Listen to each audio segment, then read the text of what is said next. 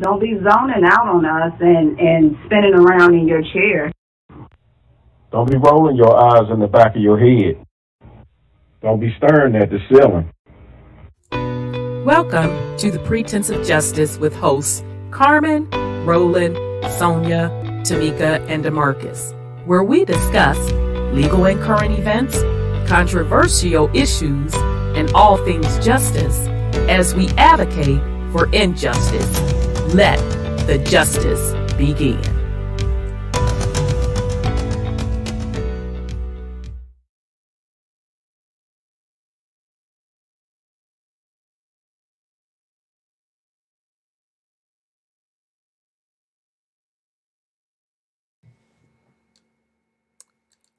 And we are live.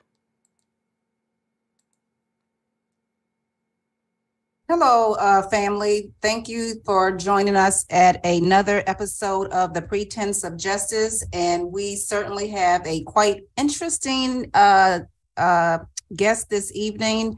And um, I want to start off by uh, introducing our hosts and co hosts and all of that kind of stuff. And I just want to remind everyone to please uh, hit the subscribe button and hit the thumbs up and also share the video as well. And um, I'm going to kick it over to our host, our my co-host, uh, Roland. Roland, do you want to say hello to the world? Hello, everybody. I'm Roland. I'm one of the uh, helpful uh, co-hosts of the show, and I'll turn it over to whoever's next. Hey, everybody. I'm Tamika. Glad to be here with you all. Um, another exciting episode. I can't wait. We have a wonderful guest, so I'm I'm here for it. And good evening, ladies and gentlemen. Demarcus Moore. I have the um opportunity to introduce our special guest tonight, which is I believe is a very not only well needed conversation for the people to hear, but it actually will restore some of the faith and a lot of us that's, you know, returning citizens. So today we have Mr. Anthony J. Wilson. Anthony J. Wilson was born October 2nd, 1971. He's a paralegal investigator and a director of Fresh Program and also a motivational speaker. Anthony was raised in Washington, D.C., in the Prince George's County area as well. He graduated in 1990 from Northwestern High School in Hyattsville, Maryland. In 1991, Anthony was wrongly convicted for murder, and he spent 22 years in the Maryland Department of Corrections. While housed there, Anthony attended Baltimore City Community College from 1993 to 1995. Also, he attended Coppin State University from 98 to 2001, earning a, earning a certificate in community studies. And in 2012, Anthony was released after discovery that there was five pieces of exculpatory Brady material that was withheld from his defense during his 1991 murder trial. This prompted Anthony, this miscarriage of injustice, prompted him to attend Howard University School of Law in 2015, where he earned a certificate as a paralegal. And after graduating, Anthony started the Great Injustice Paralegal and Consulting Services, where he assisted other defendants who were wrongfully convicted and obtained their freedom. And without further ado, I'd like to introduce to our lovely audience, Mr. Anthony Wilson. Well, thank you. Thank you, DeMarcus. I, I appreciate that introduction. And um, I want to thank Dr. Carmen, Tamika, Roland, and everyone else uh, for inviting me.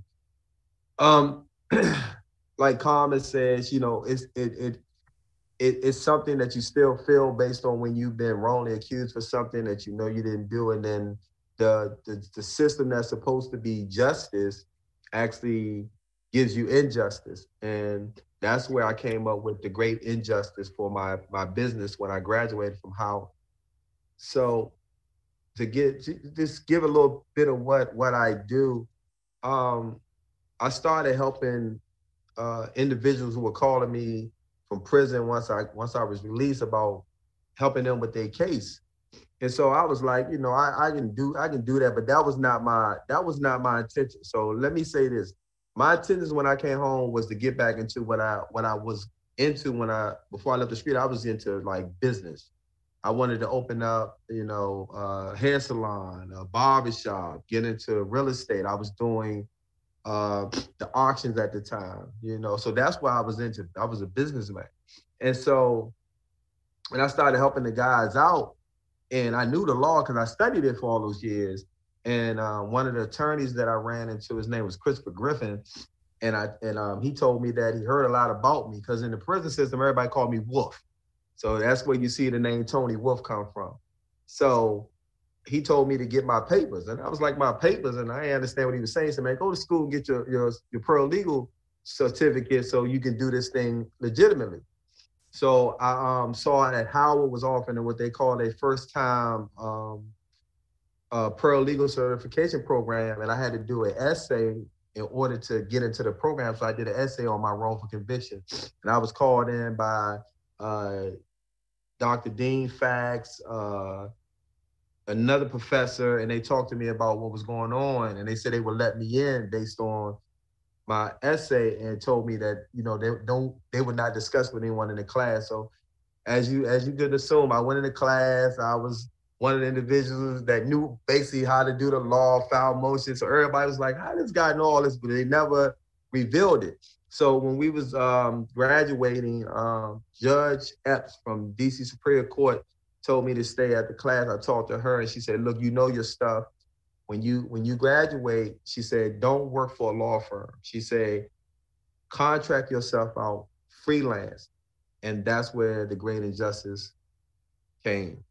So that's what I've been doing for the last 11 years. I, I actually just retired. So Dr. Carmen is, is kind of not feeling that, but um, I didn't know I helped so many people obtain their freedom or receive some form of relief within the uh, judicial system in the court in the courtroom, and a lot of people kept calling me. Like, "Man, I appreciate you. I had helped guys with cases. They would call me and say, "Man, remember when you um, did that for me?" He said, "Yeah, man, I made it out in court, but I forgot about. It. I had just did it and just did what I was supposed to do based mm-hmm. on what I know."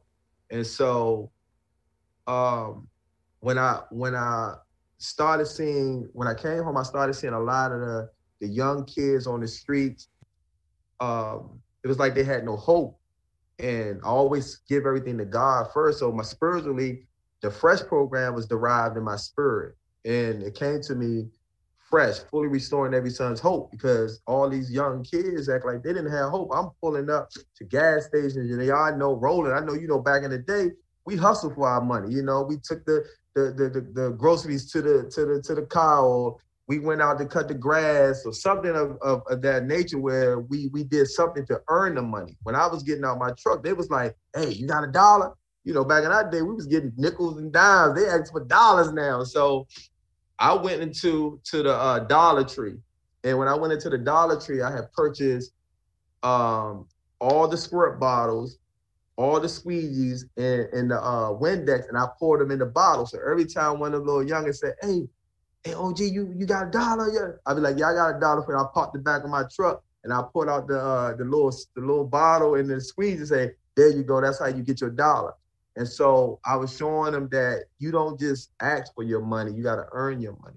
And so that that was basically derived from the Fresh program. So now the Fresh program, in the last four years, when um, I was seeing a lot of the police brutality, which we we recently now are dealing with now with Tyreek, is that the interaction with law enforcement was turning more deadly. The people that's supposed to protect you was being the ones that were hurting you and killing you, which is now evident in the case that we have now. And so I started a curriculum called Knowing Your Rights and Engaging in the Political Process. So I go around the country and I teach kids how to exercise their Fourth Amendment, Fifth Amendment, and Sixth Amendment rights when they encounter law enforcement. And I teach this in order to have those encounters to be de-escalated where it doesn't turn into a physical or verbal confrontation. and most importantly, not deadly as what we experiencing now. Secondly, we talk, we teach them about the the political process because a lot of the kids, when I talk to them, even with my program, with the other stuff I do, they like they don't know what to do. They in the neighborhood, there's no there's no recreation center. So they're like, what we supposed to do? We sitting on the corner, we ain't mess with nobody. However, they don't know they have people in the community who are representatives of them, your delegates, your council members, your senators, you know, your aldermen. And so we teach them Mhm. how to, first of all, register to vote at whatever age the state they in is required, and most are 16, 17. We tell them to find out who your representative is in your district and how to create uh, petitions and letter campaign. We teach them also how to create bills, which I know a lot of the host on the show, uh, you know, with Dr. Carmen, that you create those House bills and Senate bills that are presented to a delegate or a senator that is presented to their uh, constituents, so those bills can have arguments and testimony presented with it to be passed to become law. So we teach that part also. And so right now, um, that's that's my focus now is is basically just teaching the youth and even adults because I went down to a place called Augusta, South Carolina, and we was teaching those uh, youth down there, and they didn't know they could tell the police they couldn't search their vehicle. They didn't know they had the right to remain silent, meaning that they didn't have to say anything to an officer once confronted. You know, and so we had to teach them those, teach those individuals those things, and then adults they didn't even know that. And so across the United States, a lot of people don't understand rights that they have, and so when those rights are not exercised, then they fall into this thing where now when they go to court, all those things they said are used against them. All those things that were recovered during some type of legal search is now being used against them. And so what that's what uh, our program is doing now, fresh. So if anybody got any questions they want to ask, I'm open to any questions. Um, just real quick, uh, in the comments section, and um, shout out and welcome to everyone um, on the YouTube comments as well as those that are listening. Uh, you have a comment from LJ saying the work Anthony does in the community is much needed. Monica Jackson. So thank you for that uh, comment. Thank Um, you. I did have a question. I I know uh, based on uh, your bio that you got in the uh, criminal system unjustly for re- unjustly for sure. Um, if you don't mind, can you kind of give us some insight on how that happened? How did you get to that point where you were wrongfully convicted? Okay, I understand that. So I never was charged with with the murder that I was convicted of. So that's the thing that no one ever knew about. I was picked up on uh questioning for some robbery charges. So back in the day, uh for those who were in that lifestyle when rape is was was was very prominent, um, it was a lot of drug dealers being kidnapped back then, if you know what I'm talking about, for those in the audience. So uh, a couple of drug dealers had got kidnapped. No one was killed, but they was robbed. And the police had picked me up and when it was questioning me about did I know anything about these these robberies and kidnappings? I was like, nah.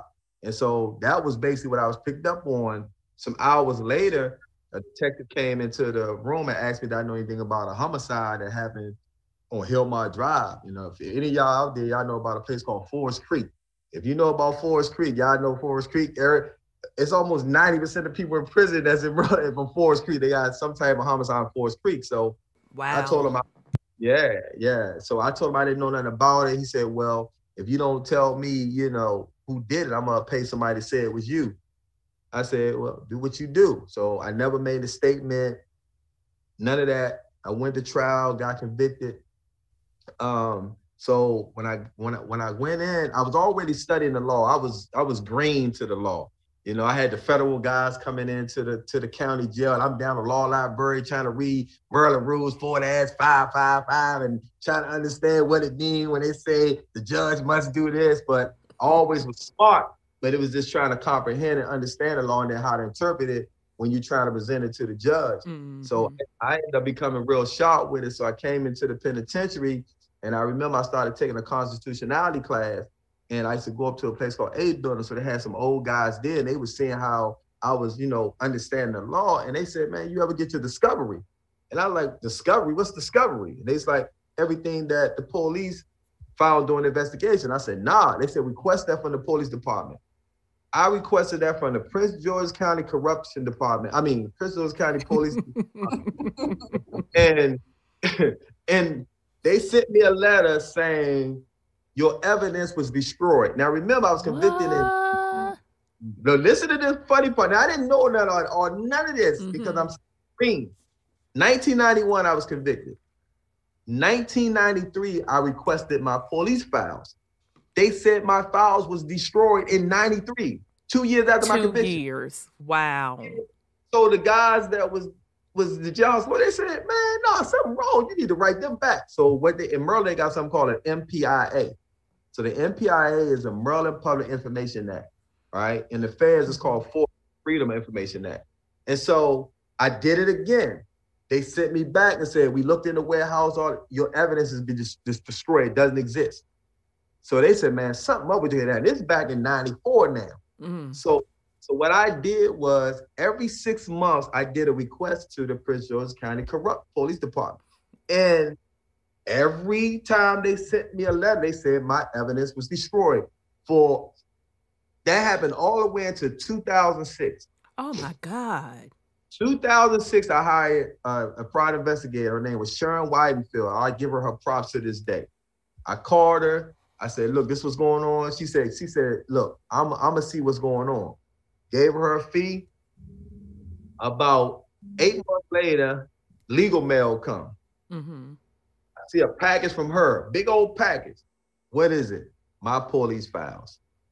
now, all these years I've been studying the law. I've been up the law library like I own the law library. When I went in there and I started reading, every piece of evidence they had in there pointed to somebody.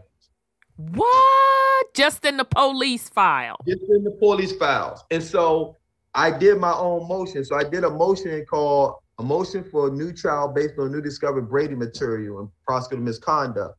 I gave it to a gentleman that that does the typing for guys. And when he came to me, he said, he finished, he said, Slim, you that's all he said. He said, Slim, you going home. He said, "Man, I said, Yeah. I filed it. hmm God, I got in front of a good judge, Melanie Shaw Geter. She granted me a hearing. I went to the first hearing. The prosecutor said, Your Honor, we don't have his transcripts. It's a 18 year old case and this Oh and that. my I- God. so the judge said, Well, what y'all gonna do? I said, Your Honor, can I say something? She said, Sure. I said, They can have a copy of my transcripts right here. I got three other copies back at the jail. Here you go. The judge said, Well, that's all. Yeah, I You know know. Let's clap on that. So I gave him that. But I had did something um, unusual. I asked the judge, could I talk to the prosecutor? Because the prosecutor said they didn't have my transcript. So the judge said, "We, you have a problem talking to the defendant? He was like, nah. So I went into the judge let us go talk into the jury room. And then I told the prosecutor, I said, man, I'm innocent. And the prosecutor said to me, he said, I noticed you said that to Judge Johnson during your sentencing. Y'all ain't catch that, did y'all? So, so this is the the fresh new person in the 2000s saying he noticed. I'm assuming it's a guy. I don't know, or he This, knows. no, this, this when I was going for my hearing in 2008. I- Right, but he said he noticed at the time back in in the 90s you said you 1991. said you was Yeah. innocent. Yeah. After he said transcripts. he said, what, what did he say, Demarcus? Right. After he just said he ain't had a transcript. There you go. Oh, Demarcus the only I'm slow. it. Uh, duh, I'm slow. Show Sure did- did. You catch caught him it. in the lie. Yeah, I didn't catch it at the time because you know I'm in the courtroom. I'm trying to get home. Right. sitting in there. When I got back, I said, this prosecutor just said he didn't have my trial transcripts, but just told me in the uh, Child. I read that in your transcripts that you told Judge Johnson that during your sentence. Mm. Did he say that on the record? It, it was in, remember I told you I did it privately. He Oh yeah, low Go down. talk to the prosecutor privately. Mhm. So, um, what what why I was so happy that he had my trial, my copy of my trial transcript because the copy of my trial transcripts pointed out all the deficiencies in their case. So when he went to my he got to see my markings, my highlights, like he was lying here. So they got the chance to see all that. And so Wow. that was the things that I was, you know, uh I liked about that part. So um they had a they had a, uh a prosecutor at the time, um Alana Gales, and um they said she was the hardest nosed prosecutor in PG County at the time. I don't know if y'all ever heard of her, but she retired now. And they said she don't give nobody nothing. Mm. All I gotta tell you is she gave me something, but not what I wanted, but she gave me something. So when I went into the courthouse, I went to I went back to court like six times. I went to court June the 13th, 2008. They postponed August 22nd, 2008. They, they went for the hearing. That's when he didn't have the transfer. I gave mine. We came back January like the 5th, 2009. They Mhm. wasn't ready. Came back. The judge gave him like three weeks. We came back January the 28th. He said they still wasn't ready. The judge said, if y'all not ready, when I when I set this new hearing, he said, I'm, the judge Geter said, I'm setting it in for April the the the the 10th or something. She said, y'all better be ready. If y'all not, I'm gonna give Mr. Wilson whatever he asked for. They said, okay, Your Honor. So I went back, waited, came in. The, mm-hmm. it was the the public the public pretender they gave me. She was she she came to me. She said they offered you 30 years. Now Whew. Oh, parole. And I'm crying. I was crying about three that I Alright, did. I never told you my ini- my initial sentence was life without parole plus Whew. Whew. 20 years. And so Oh they God. said you, they said we they offer you 30 years. So she said I took it based on the sentence that you initially had. So I ended up talking to the pros the um the pro investigator, Sharon. I said, look, I ain't trying to, you know, take this deal. I want to fight him because all the evidence show I didn't do it. So Sharon was like, look, Tony, take the deal. I'm gonna work with you in trying to prove your innocence. And I'll tell y'all about that part that's going that's still going on to this day. And I said, okay, cool. So we took the um the 30, you know, came home. And when I came home, we've been trying to find this guy. I only had one witness. That was the guy that lied. right. Mm. We finally found him. Investigator went and talked to him and everything. He said he don't want to help him. So that's what we. Wow. He said he don't. He don't want. He said he don't want to come back to Queen. He don't want to have nothing else to do with it. So, how long did you stay behind bars? Uh, 22 years. Oh, So, I, I've got a question as Sure. well, if you if you Hold don't mind. Let's, let's make sure Carl, Dr. Carmen is okay. I don't want her I, falling I, out. I mean, I, I mean, because y'all know I talk to you know men and women every day, and they be telling me 21 years, 25 years, 30 years. You know, I was just talking to a brother today, and I think it's been like 26 years, and you know, and they don't understand in my mind the the three years and months I was there felt like 30 years, but people don't comprehend that. And it's really, it really bothers me because they don't comprehend that. And um I, my my hat go out to you, King. All right, Miss Christopher. Absolutely. Hats off. Hats off to you, brother. Having a bad hair day, but hats off. Um, so uh, two, it's a two part question. Um, did you have a public defender when you were trying to prove you're innocent and you know letting them know? Did you have a public defender? Yeah, I had that was a, so. This is so. This is why I give God all the glory and everything. Me and my, I actually just did a documentary. Uh, Dr. Carmen came and she was one of the speakers on the panel. I did a documentary called "A Felon Freed Me."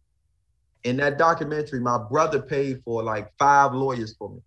I had one of the most prominent attorneys in Prince George County as my trial attorney, Mr. Robert Bonds said, which I just interviewed him maybe a month ago. So he's on my my documentary that's the because it's a four part. So he's on the um the last part of my documentary. Mhm. And my my my my brother paid for five attorneys and I just kept getting denied, kept getting and he was like he was frustrated. And I was like, I'm in the in the pen, I'm in the in the annex and Jessup, like, look, man, I'm trying to get home, man. I'm innocent. He was like, man, I want you home, bro, but I'm keep kicking all this money out. And I'm like, man, so what that mean, you know? And so we hired this one last attorney. She didn't do nothing. And so I told my brother, I said, look, I got I just got my paperwork back. I'm gonna file this motion. So I did the motion myself. And um I for a lot of people that understand, like I'm a dreamer. I found out I was a dreamer. So I I actually dreamed about my release. You know, a lot of people I, I don't tell it to everybody because a lot of people don't have an understanding of that. But I dreamed about the judge I was, I was going in front of. I didn't know it was Judge Jeet. I know it was a woman judge and all that. But um, God, God basically wanted me not to give my glory to man because if my brother would have had one of those attorneys get me out, I'd been like, my brother got me out, this, this, and that. But God said He don't give His glory to no man. And so that's why I always praise God for everything. That's why I don't cry about nothing. Being home, I'm going on 11 years now. I've been home. I don't ever cry to God about nothing. I'd be like, thank you. I appreciate it. You know what I'm saying? Oh, I'm a crybaby. Right. I'm, I'm a crybaby. I still cry. I don't care. So the second part to my question, bro, is this because had they had just looked at the discovery and looked at your file and actually read it, right? The public defender or a hired attorney, they would have been able to see you were innocent because there was no evidence against you. So they withheld it. Exactly. And what, what I've noticed is they say in order to get your discovery, your attorney has to request it. So my question is why didn't any attorney at least try to do that? All right. So the initial attorney, Robert Bond, said that was one of the key things that helped me out with this because during my motion hearings, he was asking for certain things from the prosecutor, and the prosecutor, like one of the things he asked for, he asked for the fingerprints that was supposed to become that came off a gun that was supposed to be linked to the murder. He said, "Well, we need a we need the fingerprints. If you're saying that my client's supposed to have access to this weapon, the prosecutor said, "Oh, now we're not using that." The judge said, "It don't matter if you're using it or not. If you got if you took fingerprints off the gun and you trying to say this this defendant mm-hmm. used that gun, we need to know what the results were." No one ever re- revisited. So when I went to trial, mm-hmm. I never came back and said, "Your Honor, we never got the results of the fingerprints." You know, uh, the witness, the witness gave a statement that said that he wasn't even there during the time of the, of the murder, but he was the one that pointed me out, the only one.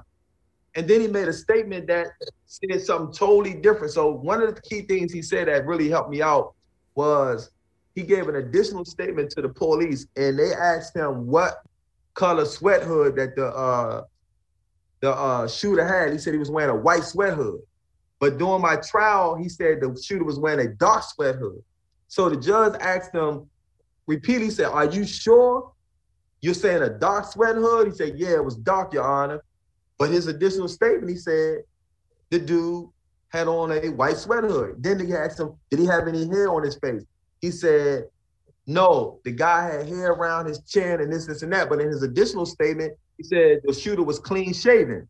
So he had gave all these contradicting evidence that I know I didn't know about it. And that's what my attorney was saying that had we had this evidence, we could have we could have cross-examined him and then the jury would have had what they call reasonable doubt as to, you know, his testimony as to me being the person. Is that the same guy that um, just recently said he didn't want anything to do with coming back to court, or is this a whole different guy? Nah, it's only one person. It, right. He is the linchpin to my case. It, if if he were to come back right now and say, I want to do the right thing, let them know that the Prince George County corrupt the police department told me to say it was him, then I would go, I would get paid, I would be exonerated. And that and that's what it is, because that it was him. That was it. So he is the same guy, is what he's I'm trying to say. Yes, he's the same guy. You know, and so um, right now, um, we know where he at, is just trying to get him to do the right thing. That's it.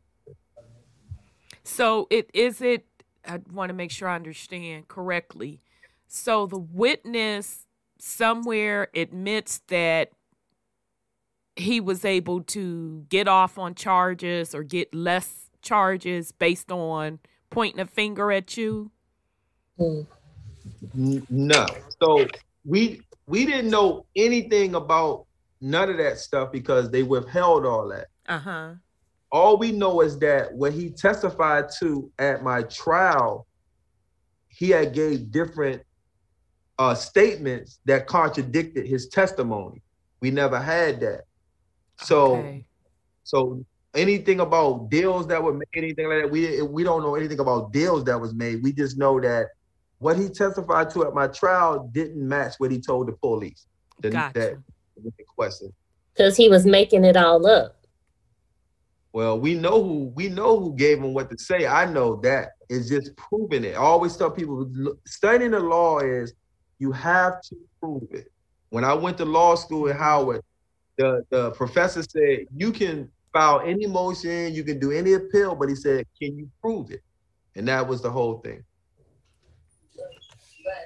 Wow. So in order for you, are you trying to get um like exonerated or your record wiped clean? And I'm assuming that him coming forward would Why do not? that. Yeah. Yeah, so we got two options that's going on. All right, so I have an attorney that I, I used to do work for. I, I helped her actually uh, get several several guys home, and also got I did a case with her where a guy was actually exonerated. He received like two point five million dollars from um, from Merlin, and she basically said that she wants to help me prove my innocence. So what I recently did was I um, I had I, I established a rapport with the custodian of records for Prince George County, a police department. And so I I told her what my situation was. I told her I'm retiring, I'm not doing it, but I need her to pull my files. And so she said, okay, so she expedited my files. So I told her what was going on. When she called me back, she ended up reading some of my stuff. And on my and when she called me on the phone, she said, You are actually innocent. She said the guy said he wasn't even in doing the shooting. Hmm. I said, exactly. I said, but it's trying to prove it, you know, and this Yeah. guy, you know, I need him to basically just, you know, do the right thing. And the second thing is uh doing a petition for pardon with the governor. Mm. And so uh, that's the second route that, that we can go. Okay. Okay. Um somebody in the comments, uh Doreen says uh he was probably told not to say nothing. So I'm assuming she's talking about the witness, the Yeah. supposed alleged witness. Wow. So how how did you and and um team just jump in when you have questions. I'm not trying to monopolize by any by any means. H- how did you get through 22 years when you're innocent? I mean, I straight up want to flat out know. How how did you do it? All right. So for those who know me, so there's a lot of guys who've been coming home, right? Mm-hmm. So this is what y'all don't know. I know almost like 75% of the, the, the Maryland prison system, and they know me. Mm. I don't know if Demarcus know this, but everybody know me. So when I came home, I didn't know I was going to be moved into helping people come home. But when I was in, I had a mantra that I used to say all the time. It was only one thing I said. It was always about getting home. So when people used to say, "What's up, Tony Wolf?" I said, "Getting out of jail." What's up, Tony Wolf? Working on my case. What's up, Tony Wolf? Going to the law library. Anything I said out my mouth was always about freedom. Mm. So my mind was home on the streets, but my body was in behind the wall. So I never was in prison. So when I came home, all my buddies knew when I was basically coming back, a ju- they like Slim, it's like you never been locked up. I said I wasn't. Physically, I was there, but mentally, I was always on the streets. Wow. Okay. Wow. That's really, really interesting. Um. I had I had a I had sure. a, Sure. because I mean, a lot of people see most people. a lot- I know a lot of viewers watching this actually know you, so they understand the magnitude, and I think it's real important that I think it's real important that enough people tell you thank you how much they appreciate you because it's a very behind the wall it's like a very slim chance when people actually hear you when you scream about your innocence. Let alone them hearing you but it actually coming like it's actually coming to light. And i know from experience from being in the system that i know when you went home and over gave overturned your i'm talking about you lit you brought sun to the darkest tunnels i'm talking about the darkest tunnels lit up. Still to this day. I remember when i had when parole gave me a five year hit. The first thing i did when i got back on the tip was call him. What can i do? How can i over can i can i appeal it? That's the first thing I did was call him. Somebody get him on the phone because everybody was calling him, and he had the not only the patience, but the time to be able to talk to certain people and answer certain questions and stuff like that. I got a um a, a, a older cousin of mine, a clothesline, and on his clothing line, the shirt say "Against all odds," and the meaning of he got um, despite success being very unlikely, he or she was able to do it against all odds. And then when you hear the story, you just think like, dang, you got these dark days, 22 years, you innocent. We talking about Brady violations was just blatantly just corruption. That's blatant corruption. Like it don't mm-hmm. even get worse than that. Was able to do 22 and then come back into society sane and normal. Well, maybe on the outskirt, but that's really my question. Like, how is your every single day adjustment back into society? Because some Well- people felt their own. Well, Demarcus, you you knew me, so a lot of guys knew how I was. Everybody knew I was, just, you know, I was one way. Everybody tell you, Demarcus, said, I never changed the whole time. They said, man, Slim, that's how he is. And so when I when I when like the Demarcus called me, everybody was calling me. I had four phones at one time, four phones. And when they called me, I, I basically like, what you need? You know, like I got I got calls, I got like five calls this morning from WCI, uh Hagerstown, uh North Branch from John, you know, from from school. All of them called me, man. I would need you to take care of this. I said, I got you, I got you. So I get those now it's it's kind of slowed down now because I'm not doing it in that capacity anymore. But back then when Demarcus tell you, I was having like like 50, 60 people call me a day. More cases than law than most lawyers. I know more people that call pay attorneys. Yes. And I told people, that's why I used to tell people, I said, I'm not an attorney now. Um, my thing was that I'm more passionate about it because I've been there. So I was the I was the individual that y'all don't know about that were going to Baltimore City in the hood talking to witnesses about a murder that happened 20 years ago. And dudes looking at me like, who is this dude? You know, so I had to call out the certain dudes that were home that knew the city and be like, hey, Wolf, I got, Got you. You know, so Rhonda, I had that that that that pull based on other guys who knew people that I couldn't get in to those particular neighborhoods, but I had connections. And so I was able to talk to those guys and get an understanding. And so that's the thing I really want to talk about. That's why I want to do a world tour about the cases that I worked on and how I went through those challenges of having people talk to me. But once I explained to them my situation, now I can tell it now, but I didn't tell um, lawyers back then. All the lawyers used to say, Tony, how do you get these people to talk to you? And I used to always joke. I said, if I tell you that I had to do something to you, but I can't. But but what what I would do is I would always tell those individuals, let me tell you my story. Then I say, look, I was wrongly convicted back in 1991. This is what happened to me, and then I found out was evidence. So I would tell them me so they can look at like, damn, for real? I was like, yeah. I said, that's why I'm out here, you know, trying to see if this person is is actually innocent. Is there evidence that was not uh, uh revealed, or Mhm. was there testimony that was un, un not uncovered? So I always had to say, don't leave no stone unturned.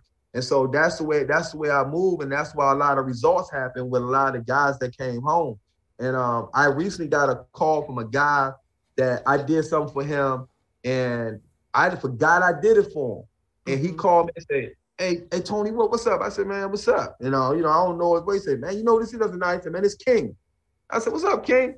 He said, "Man, you never believe that's what's up." He said, "Man, I'm home." He said, "Man, remember that motion you helped me with?" I said, "Yeah." He said, "Man, they exonerated me." did a- Wow. I did a motion for him to do DNA testing on a hat and a pair of gloves that they never tested back then.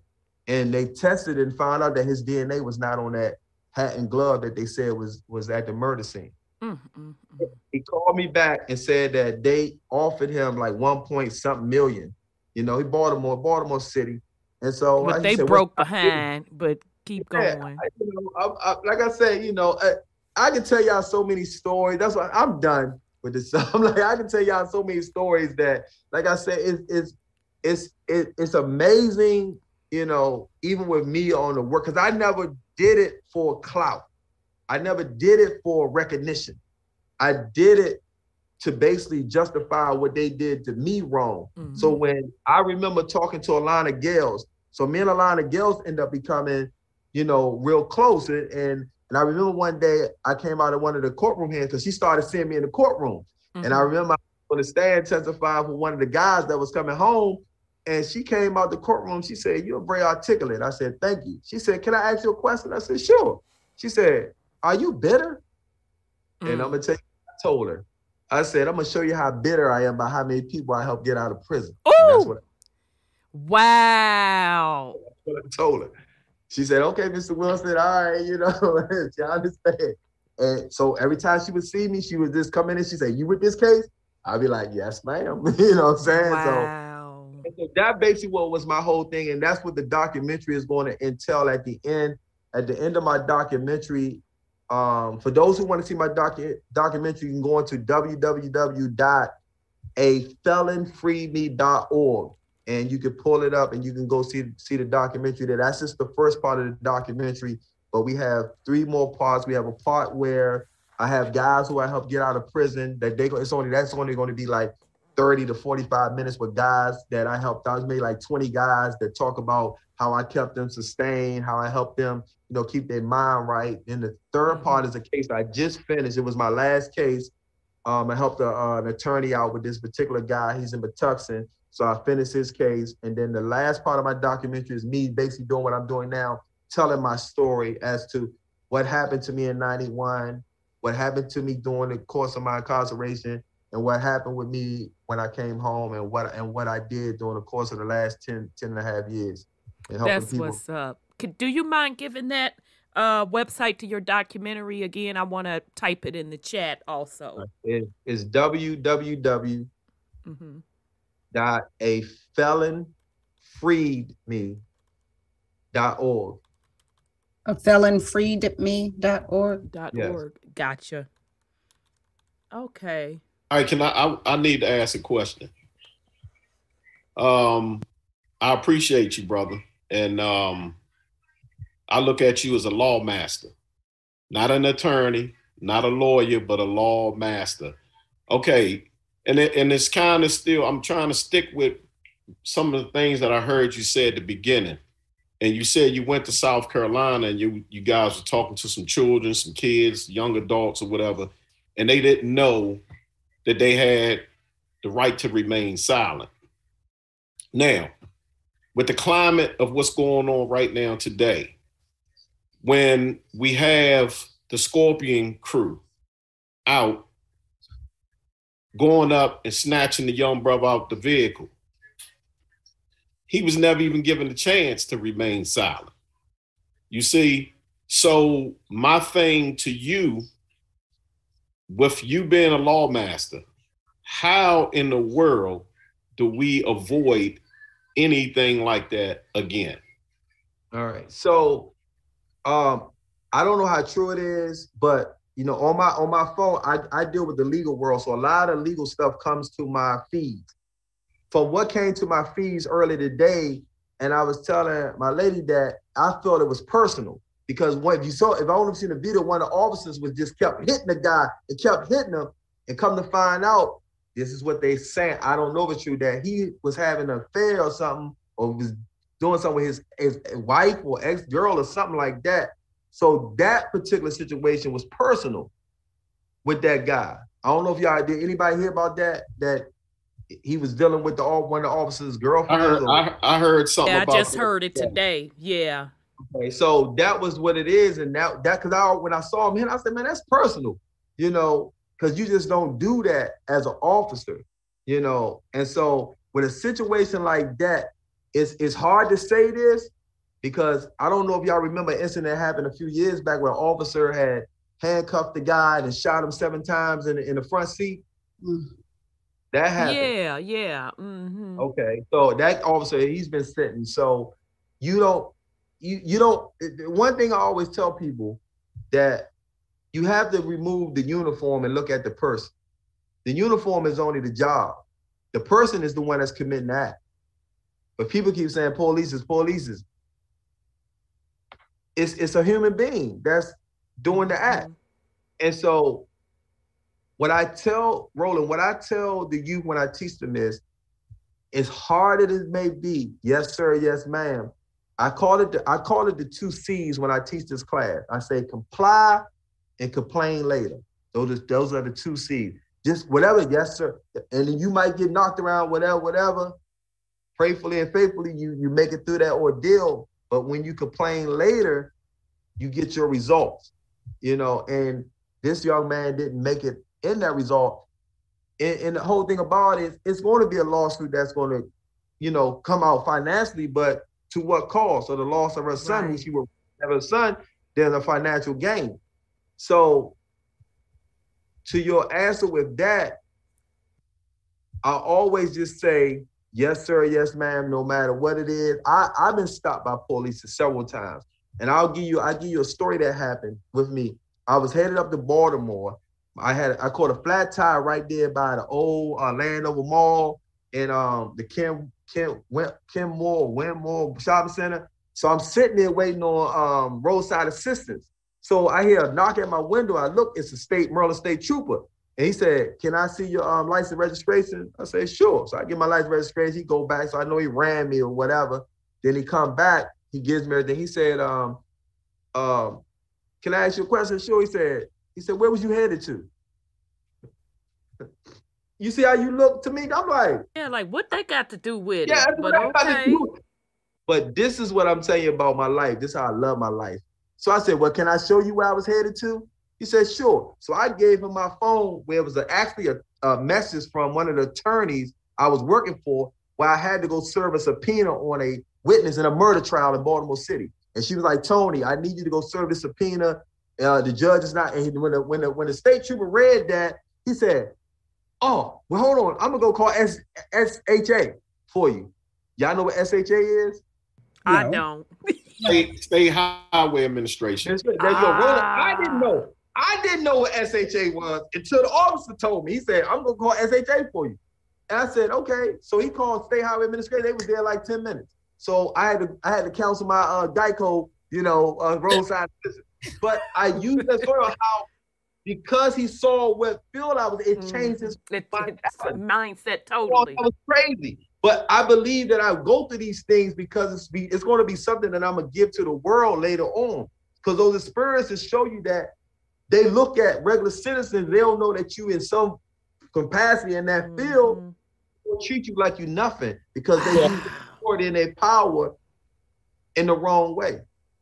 That's you know he you know what he treated you like at that point once he saw that he treated you as a citizen he treated you as a natural citizen. He he he he he didn't look at you because of how you look. Because he once he saw that you knew something, he was like, "Uh-oh, I'm dealing with a, a real person here." And that's that's what I take from it. Yeah. He knew who he was dealing with after that. He knew you wasn't no dummy. Yeah. He knew you wasn't no straw man. Yeah. Gotcha. I know what you're talking about. So, uh, due to the fact that um, Anthony, his mama called him Anthony. So Anthony, uh, cracks me up. Anthony, um, uh, you know, had the same experience that I I had in terms of being innocent. Um, for me, it's very important that we have um, virtual remote access in the courts here in the state of Maryland. And um, and so we wrote a piece of legislation called HB 133 for uh, the House of Delegates, and then also SB 043, which is for the, the state Senate. And um, uh, Rhonda, are you prepared to yes turn the video on real quick? I spoke last Wednesday um, in both the House and the Senate um, and um, go ahead and hit the button, I guess. Okay, so yeah, we're we're gonna share uh, Dr. Carmen's speech. Just a second here for the family. So here we go.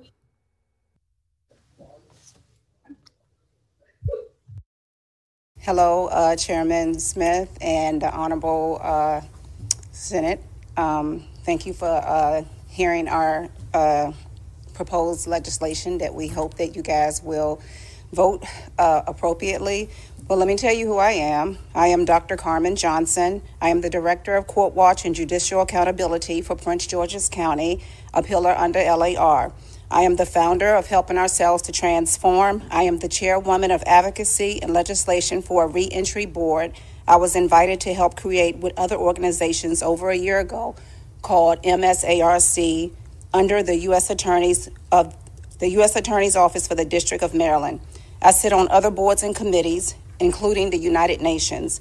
I am a new author of a book called The Pretense of Justice. However, I stand here today in my individual capacity, an impacted Indigenous American woman. I still maintain my innocence today, and thankfully, the DOJ is in Washington, D.C., is looking into my case.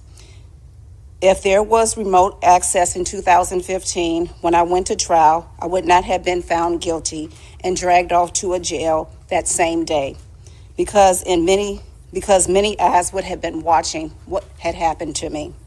At that camp, I was brutally beat by male guards, stumped, kicked, and spit on quite often. I was strangled once until I passed out.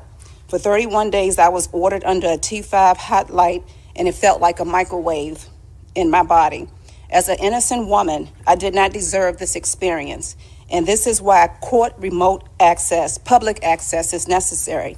I train our court watchers to be unbiased and objective when collecting data in the courtrooms, and we have sat in over 5,400 bond review hearings and 200 plus criminal proceedings. 200 plus criminal proceedings over two years and have been strictly remote access in the courts with no behavior issues from the community or our court watchers. This is not 1723, this is 2023, and the technology is there in DC and in Florida. Why can't we have remote access? Please vote favorably to court remote public access for transparency and accountability. No innocent Marylander should have to go through what I went through and if this injustice happened to me with no remote public access, it could happen to you. Injustice happen in empty courtrooms. Thank you. Okay, there you go. Great job uh, trying to get the hand claps. That was a, a great job. Thank you. We didn't hear it, but you know. But anyway, but the per- I know for me, it would have been really, really good if remote access was in the courtroom because then they would have, you know, the community and people would have seen. Wait a minute, you know, this woman is is is innocent, and so I take this this piece of legislation very very seriously because you know there should be you know we're not in 1723 you know we're in 2023 and the community has a right the, the community has a right to see what's happening in the courtrooms. And um, and for Maryland to be such a prestigious state, in which we are a very prestigious state, but it's so much corruption that that happens. And I'm not saying everyone is corrupt in the system. I'm not saying that, um, but there's a lot of corruption, and so much so I was not prepared for it because I believed in our system, I believed in our, our country, I believed in the, the state of Maryland. And when that happened to me, it just absolutely blew my mind. And so we are in the second stage of this, uh, getting this legislation passed. And so we are negotiating with uh, the, the, the, the chief judge uh, of Maryland and um, uh, a state prosec- a state attorney for Baltimore County. And then uh, uh, Anthony is uh, the Maryland Prosecutors Association or something like that. I think it's called that for prosecutors. And mm-hmm. so they are, um, we are in, you know, the process of negotiating what the language should look like. I don't think cameras or Zoom or remote access should be in uh, juvenile hearings or domestic violence hearings or bankruptcy or divorce, anything that's dealing with finances, but like criminal cases and bond hearings and uh, preliminary hearings and um, tenant landlord hearings, cameras or remote access should be in those particular um, hearings. Thank you.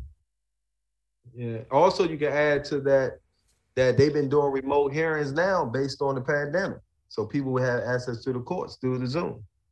Yeah, for yeah, so I've sat in about over 5,600 hearings since um, February 4th, 2020. And for the last two years, it has been Zoom access. Mm-hmm. And um, however, when, uh, you know, there was a lawsuit filed on pretrial services, they took our Zoom from us. However, they did give us audio, but you know, that's not the same thing as Zoom. And um, you know, I'm just, you know, optimistic that this piece of legislation is going to to pass and um is needed.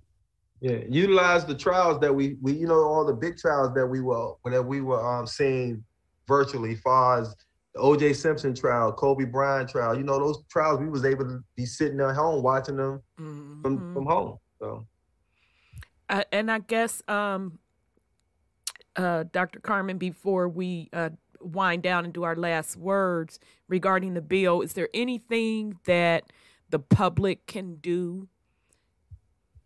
They can certainly contact Senator Vice Chair Senator Rosa Pepp is the sponsor on the Senate side, and Vice Chair uh, Delegate Moon is the sponsor on the House side, along with Delegate Nicole Williams. And they can certainly contact them and say that they want HB 133 to pass and or SB 043 to pass. Um, they can also contact their own um, House delegate or their own um, state senator as well in terms of HB 133 or SB 043, remote public access to the courts, something like that court remote public access. That's what it's called. Perfect. Court remote public access. Because we need to see what's going on in these criminal um, hearings. Um, because a lot of people are going to, to jail for things that they did not do. And it's really unfortunate. And um, yeah, we just got to just we we we just got to know that something has to change and it has to get better and it, it can't continue to stay the same which is mass incarceration on our people and so for me i believe in mass liberation and i also believe in diversion programs i believe in um, you know second chances um, I, even though I'm innocent, I don't judge anyone. And, you know, I've gotten people out of jail, prison camps, and cages, and I continue to do that. Unlike, you know, Anthony, you know, I still hurt. You know, I'm a I'm a female, so I, I still hurt from what was done to me. And so I commend him. I commend you, you know, King, for being able to to you know, to not let it bother you for all those years, but it still affects me. So. Yeah. With that said, uh, people please uh, share the the podcast and also hit the subscribe button and um, hit the likes. Yeah, and I know uh, we're we're winding down, and we definitely want to be respectful of your time, uh, Tony. But before we uh, wind down and get out of here, I just would like for you again to tell us how we can reach uh, your organization, um, and also again give us uh, where we can get to your documentary. I actually pulled it up on the other computer, and it looks really good. Soon as we get off the air, I'm I'm gonna have to go on and check that on out. So if you could tell us how to uh, reach you at Fresh, and then tell us again how to uh, we can view your documentary? All right. So fresh, you can go into our uh, fresh page. It's fully restoring every son's hope.com. That's R that's F U L L Y R E S T O R I N G E V E R Y S O N S H O P E dot com. So that's what fresh stands for. Uh, it's a um, contact where you can send a message to me. It comes straight to my phone. Uh, far as the criminal justice system, I'm not in the capacity anymore far as a paralegal investigator, so I don't read no transcripts. I ain't contacting no witnesses. I ain't going down no courthouse unless I'm going in there for a defendant to testify for him or something like that. I still do that. But what I'm getting into is like the role with what Carmen is doing right now. Um, I want to be one that reviews uh, bills, and then I can basically help revamp the bill to make sure it's stronger and maybe lobby somewhat to people to rally to help support the, those bills. Because I have testified on bills down at the Maryland General Assembly, which all every bill I testified on would ban the box, uh, solitary confinement, removal for juveniles, and that those bills I testified on, all of them passed. And so that's the capacity that I'm trying to get into, just that that area. So that's the only way you can contact. Don't contact me about no cases. And I'm gonna tell you right now, I'm not taking no more cases. I have many people been calling me. I'm not taking no. I'm not. So Carmen, Dr. Carmen, Dr. Carmen Johnson, all those names, just know I'm not doing it. Now, if you need me to come and help you with it, yeah, I'm not doing it. That's what's up. Can you uh just once again, and I, I'm putting for uh, everyone, I am putting that information of his site uh, fresh in the chat as well. Um, if you could just once again, and I'll drop that link, tell us how to get to your documentary. You can go to www.afelonfreedme.org. And that's only the first part of a four-part docu-series. The other parts of the docu-series won't be out until probably the end of the year because when we finished uh, the four-part series, uh, my my film producer he always um, submits it to the film festival. So oh, last good. Year, yeah, last year we got picked up by four film festivals. Nice, very very nice. That's what's up. Um, I, and I guess uh, my last question, and then I'll definitely open it up to the floor for the rest of the hosts uh, for their last questions, and then we'll wrap up. What advice? slash wisdom would you give your younger self? I guess I have two. I lied. So I'll start with that one. what ad- advice slash wisdom would you give your younger self? Oh, so I I would tell my younger self that it's always been the same. Always had I always had the, the knowledge of, of God. You always got to keep God your higher your higher power first. Because with that, y'all asked earlier, how did I do that? And everything mm-hmm. comes later that gives us all our strength. So I always say, always my younger self to always continue to keep God first. Nice. And what advice would you give the youth? I would tell the I would tell the youth that if you ever feel like you have issues, find someone that's positive that you can trust that can give you the advice that can help you put you on the right track. You don't ever want to give negative to negative. You want to have that positive impact so you can move forward to make those positive changes in your life.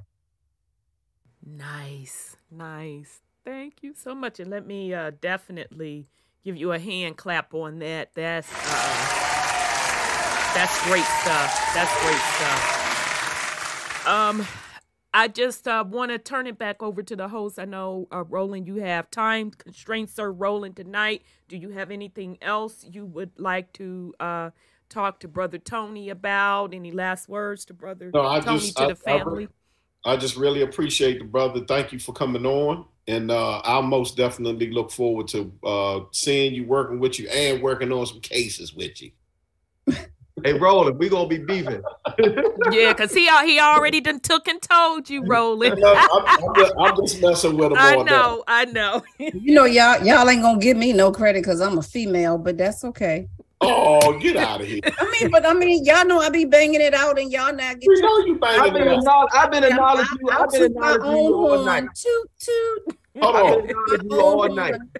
Didn't I say before you get to anything, we got to make sure we play that piece. Didn't I say that? Yes, sir, you did. Thank, Yes, thank, you thank you, Miss Carmen. So I would like to give a shout out to Court Watch PG. I would like to give a shout out to Life After Release, No Struggle, No Success, Out for Justice.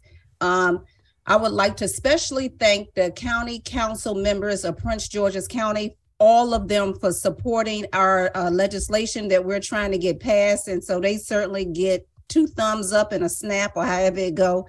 And I also want to get the, um, you guys know that I'm the chairwoman for advocacy and legislation for the U.S. Attorney for the District of Maryland's Reentry Board that we helped create, which is MSARC. And um, we've been uh, operating as a reentry uh, component under the U.S. Attorney's Office uh, for about a year, year and a half, or something like that. And so I just want to just let everyone know that we're doing amazing work, amazing things, and um, I appreciate the collaboration with the feds. It is, you know, it's it's you know, I learned how to forgive. And for me, forgiving is liberation. Mm. And so I just want everyone to know that um, we are making things happen with that connection. And um, and Mr. Wilson, I'll call you if I need an investigator w- a couple of times. And I'm sure you're not going to turn me down. He's like, look, like I didn't took a toll this lady. I called him up. I texted him a couple of weeks ago, and I, I said, "I said, uh, Wolf, you, uh, you, you, you still doing investigation work?" He sent me two letters back. N O. He didn't say how you doing, Carmen. He didn't say you None know. of that. He said N O. And I'm like, wow. I said, well, can you at least start sending me my Bible verses back? he did start back sending me Bible verses. Let y'all know that. Well, I do want to just give a um, shout out to Dr. Carmen and all the work that she's doing, and um, also her nonprofit, um, Hot Helping Others to Transform. You can check. You're not part of that? Yes, I am. R. I apologize. Our uh, nonprofit. So definitely uh, check us out as well. a lot of great work going on there and uh, make sure that you pick up a copy and you can get it on amazon of pretense of justice. Now i'm gonna sit up here and tell y'all now. If you're a big crybaby like me or me.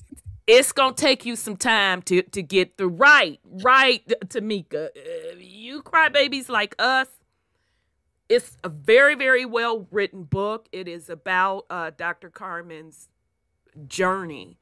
And um it's a lot y'all. I'm kind of tearing up now. And i haven't even finished. Not because it wasn't enjoyable enough but it, it's it's a struggle for me because it was it's very heart wrenching it's a lot of lessons in there um, and especially it's lessons for everybody but for women uh, it's a great read it's a lot of lessons in there for women and women is something that i feel we should share uh, with young women as well uh, so make sure you pick up a copy of Pretense of Justice. You can get it on Amazon, and all proceeds go to our nonprofit organization, HOT. Uh, so thank you, Dr. Carmen, for all the work that we do. We appreciate you.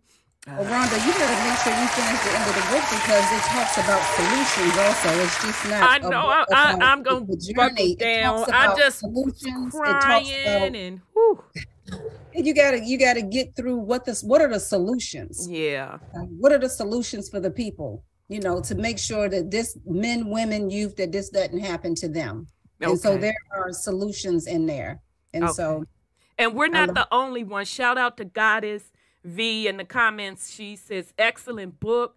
I had to put it down just to cope with the whole situation. See, that's all I'm trying to say, Goddess V. And I'm kind of tearing up up in the left eye, thinking back to what I did read, because it's it's deep, but I, I promise I'm gonna I'm gonna plow through it. Um brother Tony. I want to say one thing. I'm sorry, go ahead. thing real, real quick, because um, um, Dr. Carmen asked something that when we did the um, 15 minute meeting the other day about uh, why are men more recognized than women. See, he remembered. Yes, sir. And all I can say is a special lady told me that men are more recognized because there are more men that are wrongly convicted than women. That's why men are more out there in the spotlight than women are. I'm saying that women aren't wrongly convicted. There's like 90% more women. Can you show us where that statistic is? Right, right. Because you know what, we we might have to have you back and and just have a whole panel on that because I would like to do it on the the slant of the culture, the the black community slash culture of how they treat men being uh, incarcerated and coming home and the support versus women. But I know that's that's something else. We could set that up at a later date. We ain't gonna, because we gotta have Roland on here too, so I could put his feet on the coal up under that fire. So we'll circle back and talk about that. But I, you know, once again, I would really, really like to thank you for uh, coming on, uh, sharing your story with us.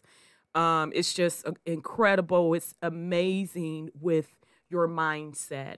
Um, and just hearing you talk about how you made it through and what jumped out to me was it's the energy that you put out, the positivity, and how you put the vision in motion of how exactly it was going to happen. That's what the dreams were about. You seeing that a woman was going to be involved and set, etc. And that's uh, very, very powerful. And even with the experience, the messed up, jacked up experience that you had, how you turned around and you're doing so much for the community and helping change others li- other folks lives and uh, we truly truly appreciate you for that and uh, i want to thank you for that Thank you. So thank you uh, let me give Thank you. your uh, hand claps as well we appreciate you tony Hey, Anthony. yeah i don't like that wolf situation that's street to me so we appreciate you All right, but I'll give you this before we leave. I actually have a program I was going to um, establish with Wolf, and the Wolf acronym stands for Working Out Life Failures. Oh, now I like that. Now I, I can I Uh, can go for that. That's Okay? what's up. Everything is positive with me. I told you I don't do no negativity. so. Nice. That is and that's what's up. also um indigenous culture. We identify with animals. That's so true. wolf is part of our indigenous probably his heritage. Indian name. So you you've been given an Indian name. So okay. Yes, sir. That is great. That is great. So uh, Tamika, did you have any uh, last words for brother Tony and the family? Um, I pretty much, you know, hats off again, bad hair day, but hats off to you and uh, Dr. Carmen, Auntie Carmen. Um, y'all are phenomenal. Yes, they are. and the things that you guys gone through and to be able to stand and wake up and keep standing in the light that you're standing in is phenomenal yes. and i'm just here for it i love standing sitting next to y'all virtually hearing your story and being able to be supportive in some kind of way. But we need more support. We need people to watch these documentaries. We need people to read these books and share them out. Absolutely. because these are the Martin Luther Kings, the uh Assata Shakur, the uh don't get y'all name them because I'm kind of choked up right now, I but know, you know what I'm trying to say. Mhm. these are the revolutionaries that in 2050 my grandchildren will be reading about because I have the book. That's right. So Ooh. thank you. Let me uh give a, a hand clap on that. Yes, uh thank you thank you so much. Uh we love you both. Um we honor you both now. We're giving you your roses now.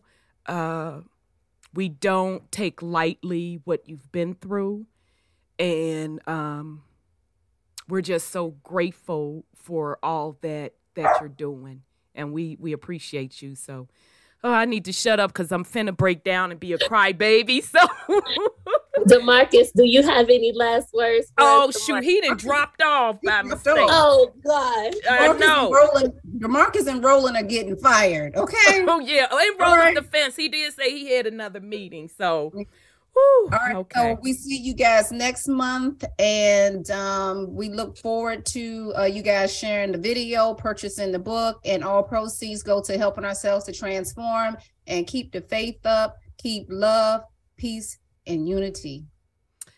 Thank you all very much, family. We love you much. Uh, peace and love, family. Peace.